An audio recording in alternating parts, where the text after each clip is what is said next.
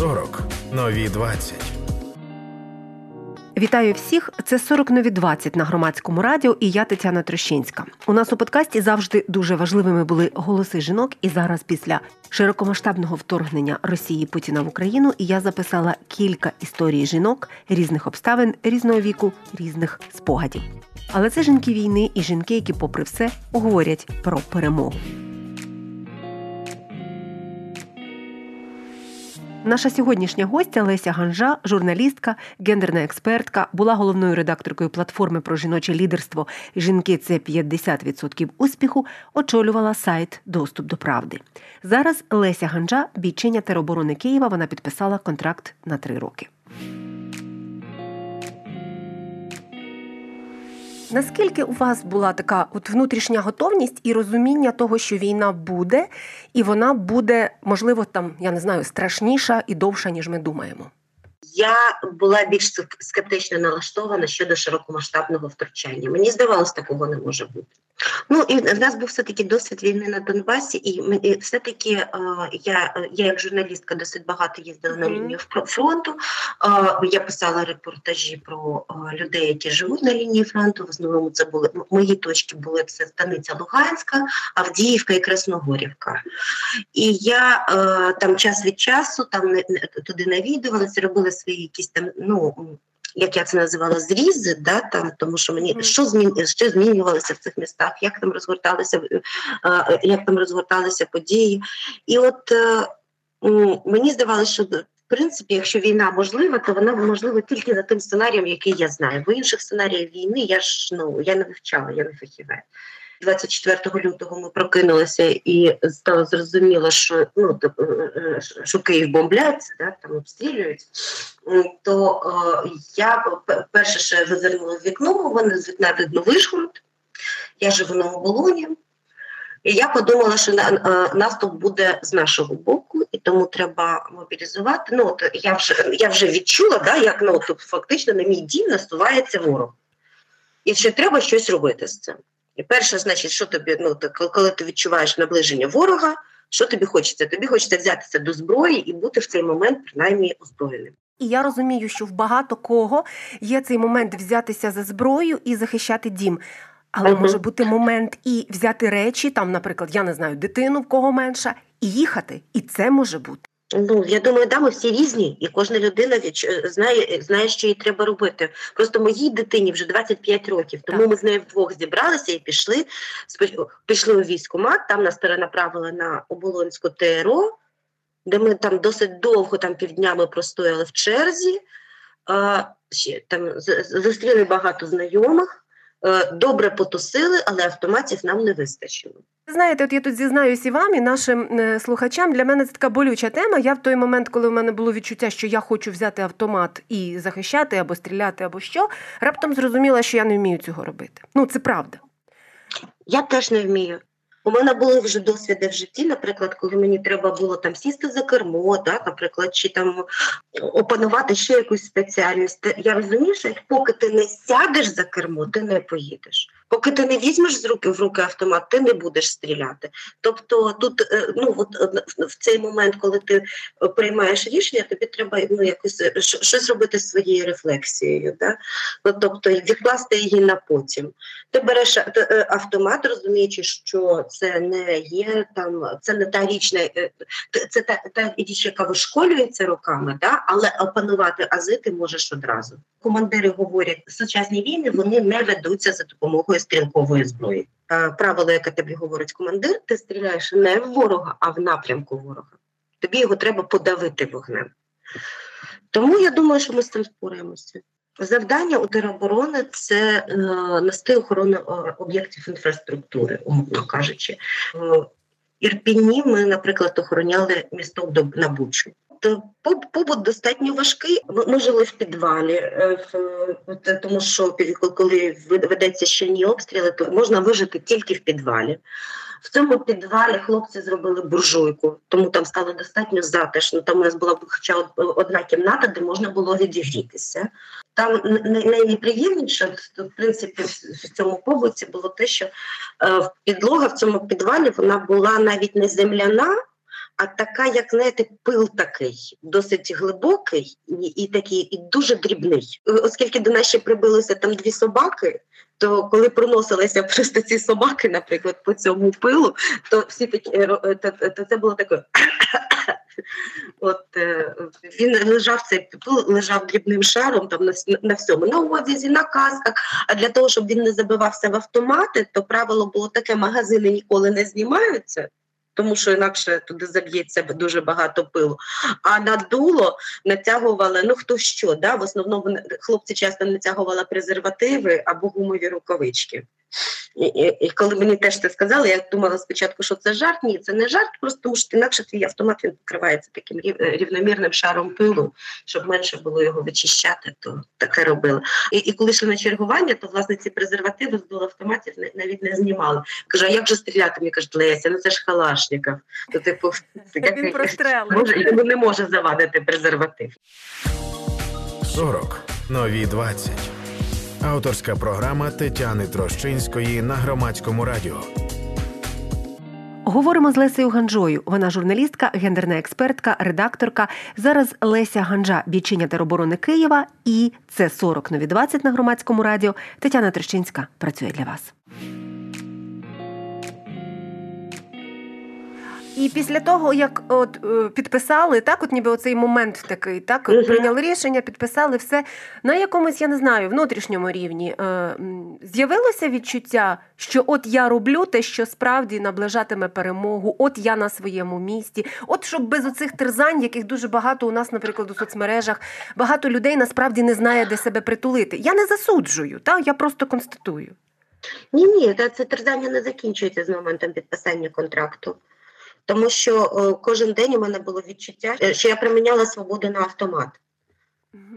Тому що мені е, часто здавалося, що тут я що потрапивши в армію, я звичайно не є аж такою ефективною, тому що в мене не вистачає кваліфікації. Да? Я не є там сапером, да? я не є медиком, я і займаюся спортом, але все одно я не є е, таким атлетом. Да? Мені дуже багато що робити вкрай важко. Да? Ну, от поки ти тебе не відправляють на передову, то в тебе абсолютне відчуття, що ти охор... займаєшся тим, що охороняєш сам себе, тобто місце своєї дислокації. І ти думаєш, чи чи, чи цього я хотіла, чи це є найбільшим моїм ну, тою точкою докладання моїх зусиль, в якій я є корисною. Якщо говорити про попередній етап війни, мого друга, наприклад, мобілізували в шосту хвилю. Це якраз було був той період, коли було загостр... останнє це загострення велике в Авдіївці. І він проходив службу в Краматорську. І раптом він там зі мною ділиться, каже: От я нарешті мене відпустили, я в Авдіївці був. А мене це в душі смішило, тому що я, як журналістка, там уже була три рази. Розумієте? Я розумію, про що ви абсолютно. Да, і тут я, ну тобто, я я вчора була волонтеркою, я вивозила людей з переправи е, е, там в Лютіжі, да, там я говорю з цими людьми, я приймаю рішення, або там я розвожу гарячі обіди, там, наприклад, в якісь там ну будемо говорити в якісь підобстрільні райони. А тут я сижу з е, по суті в закритому місці дислокації, звідки нікуди не можу вийти, і, і, мені це мотивують про те, що це мені небезпечно. Е, в мене з'являється питання: а що я власне тут роблю? Тоді і я розумію, що ну знаєте, все таки ну і це погані питання. Тут ти повинен зловити. Ну як це говорить про те, що ти дуже цивільна людина. Тобі треба зловити той дзен, що ти військовий, що ти дієш за наказом, і в цьому є. У твоєму сидінні може бути сенс, правда? Да, його треба його треба знайти. Зараз в армію прийшла велика кількість цивільних людей, і у цих цивільних людей є великий е, і життєвий досвід, і е, менеджерський досвід. І звичайно, що ми можемо перенести будь-які, ну скажімо так, е, труднощі і випробування, але досить важко переносимо те, що все-таки називається армійським самодурством. Неефекти або назвемо це витонченіше неефективністю системи приймання рішень. І, звичайно, ми своїм ми цивільні, да, які прийшли зараз в армію. Ми прийшли, як я розумію, наше надзавдання це не тільки захищати Україну, е, хоча це перше, да, Але ми побічним, значить, е, ефектом від такої великої кількості цивільних людей в армії буде те, що буде змінюватися і сама українська армія. 40. Нові 20. Авторська програма Тетяни Трощинської на громадському радіо.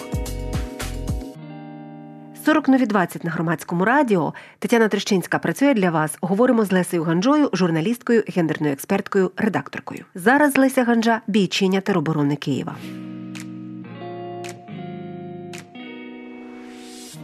Я тут мушу запитати, до речі, про те життя. Ну, довоєнне я маю на увазі не загалом довоєнне, бо про вісім років ніхто з нас не забуває. Ну, з нас з вами то точно, Мгм. так? До 24 лютого. От були якісь важливі речі в кожної, в кожної, в кожного з нас в нашому житті. Те, чим ви займалися, і е, питання гендерної рівності, якому ви просто великий шматок присвятили, та й своєї Мгм. професійної кар'єри і життя. А от тепер зараз, по-перше, що з гендерною рівністю, хоча б у тому маленькому підрозділі, де ви бачите, запитання в тому, чи оця частина е, важлива вашого життя, як вона тут може бути прикладена, і чи треба це робити, до речі? Я, я багато про це думаю зараз. Звичайно, у всіх чоловік, у багатьох чоловіків, і в, і, в, і в батальйоні, зокрема, виникає питання: а нащо вам, а нащо ви сюди прийшли? Да? Жінки мається на увазі. Тобто е, у, декого немає таких запитань, і це вже прогрес, будемо говорити. Тому що, а на що вам це треба? А ти кажеш, а на що тобі це треба? І чоловік такий одразу: ну я Україну захищати. Да? Там, я, ти кажеш, я теж Україну захищати. Я такий ж гр- така такий ж громадянин, як і ти. І ну багато хто замислюється і погоджується, да? просто з таким з дзеркальністю цієї відповіді. Такий яскравий приклад. Це нам подарували, принесли, причому принесли зі штабу, як було сказано. Плакат з цицьками. Там п'ять правил поводження зброї, які чомусь Ілюструються, ну, там, так? Кожне це правило ілюструє жінка з силіконовим розкішним бюстом, відкритим. Фейсбук мені цю картинку забанив, щоб ви розуміли. А, багато, значить, реакція. Ха-ха-ха, яке прикольне. І, і, і, і чоловіки ж дивляться на присутніх в, в кімнаті жінок. Да? І я кажу, це не прикольно, це сексизм. Це сексизм і об'єктивація.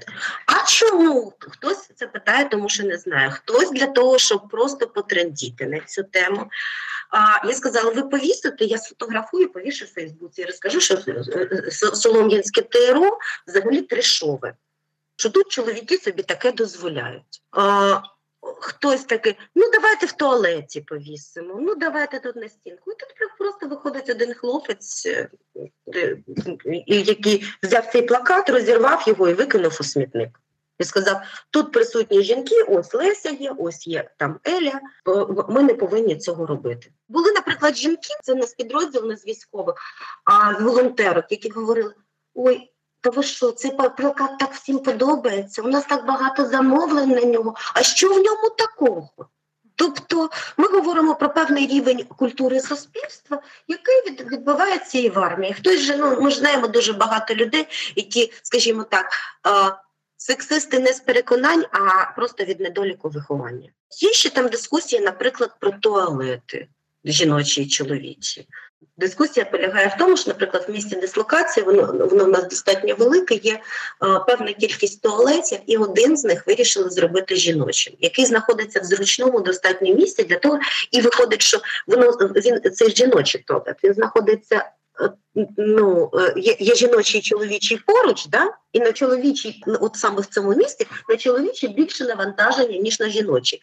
Але в будівлі всі решти туалетів теж чоловічі. І, і, і тут починається дискусія про те, чи це справедливо, що на е, умовно, як вони кажуть, на трьох жінок, хоча нас на три, да, враховуючи ще волонтерський підрозділ, де дуже багато е, саме дівчат, і вони такі дуже активні, дуже класні, і все.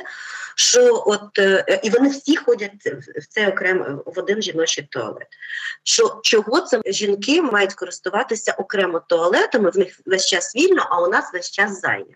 Я ще почула таке від ну знаєте, є, є чоловіки стримані, є чоловіки, ну, е, які е, просто там промовчали. Є чоловіки, які там сказали, давайте проголосуємо, чи треба жінкам один окремий туалет.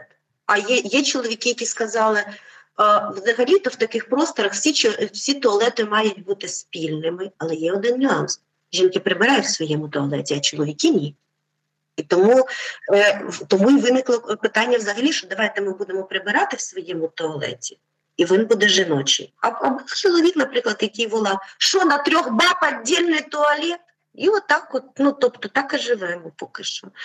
Я е, ну вибачте за цю історію, може на її Ні, просто треба я якраз, це якраз ілюстрації цілком. Да.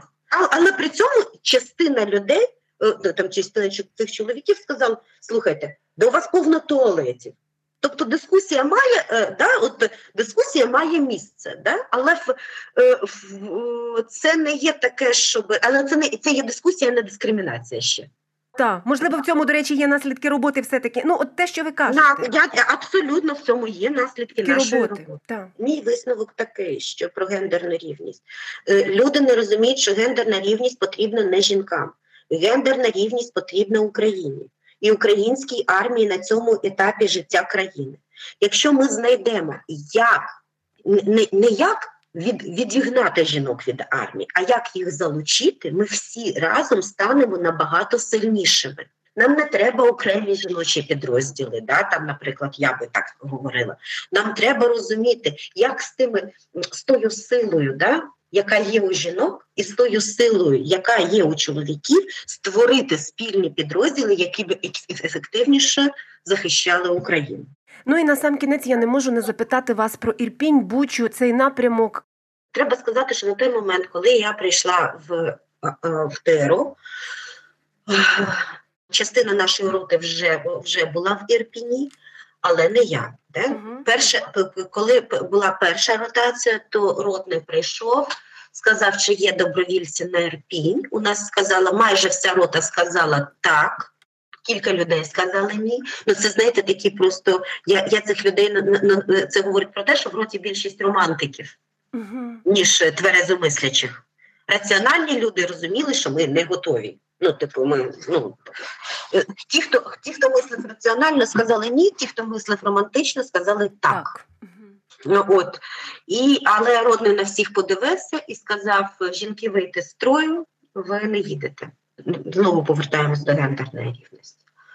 Потім проходить ще тиждень, знову приїжджають на, на другу ротацію, кажуть, чи є добровольці, треба 22 людини.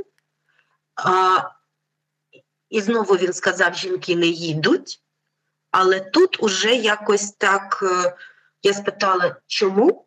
Він спочатку він у нас дуже такий, ну дуже авторитетний і дуже, я б сказала, е, грамотний родний. Мені я з повагою ставлюся до цієї людини.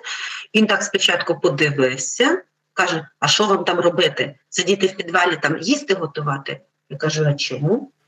А він так подивився: ну, якщо ви хочете, кажете, то давайте їдьте. І так ми, ми, ми з, е, з колегою потрапили на ротацію. Але скажу вам відверто, от було таке, що до останнього я боялася, що він вийде і скаже, жінки не їдуть.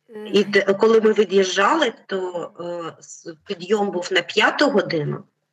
Всі, е, всі пакувалися, складалися. Це десь до першої, до першої півдругої ночі всі па- пакувалися, і на підйом люди вставали вже на четверту годину, щоб на п'яту бути в строю, бути все, е, щоб було все готово. Знаєте, це як, в- ну, як в перший клас. Вишикувалися там в е, там рівно о п'ятій годині, всі вже були готові, просто в броні, взуті, там е, е, зібрані.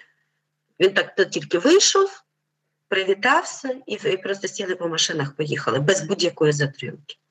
Я, ну, я, таке, я таке рідко бачила, знаєте, щоб е, замість е, люди вставали на годину раніше для того, щоб просто не запізнитися на від'їзд. Яким чином ось ця частина ЗСУ буде, е, буде функціонувати, які подальші перспективи? От це е, і, і е, це те, що мене е, цікавить після передової. Тому що повернутися до того стану, да, як ти як тебе тільки набрали, і ти ну там дали автомат, і ти охороняв місце своєї постійної дислокації тільки. Мені би, наприклад, не хотілося. Мені е, нудно. Хоча, звичайно, що моїх родичів, оце моє нудно, воно дуже радує. Це був подкаст «40 нові 20» на громадському радіо. Я Тетяна Трещинська говорили з Лесею Ганджою. Вона журналістка, гендерна експертка, редакторка. Зараз Леся Ганча бійчиня тероборони Києва. Слухайте, думайте. 40 нові 20. Автор програми Тетяна Трощинська на громадському радіо.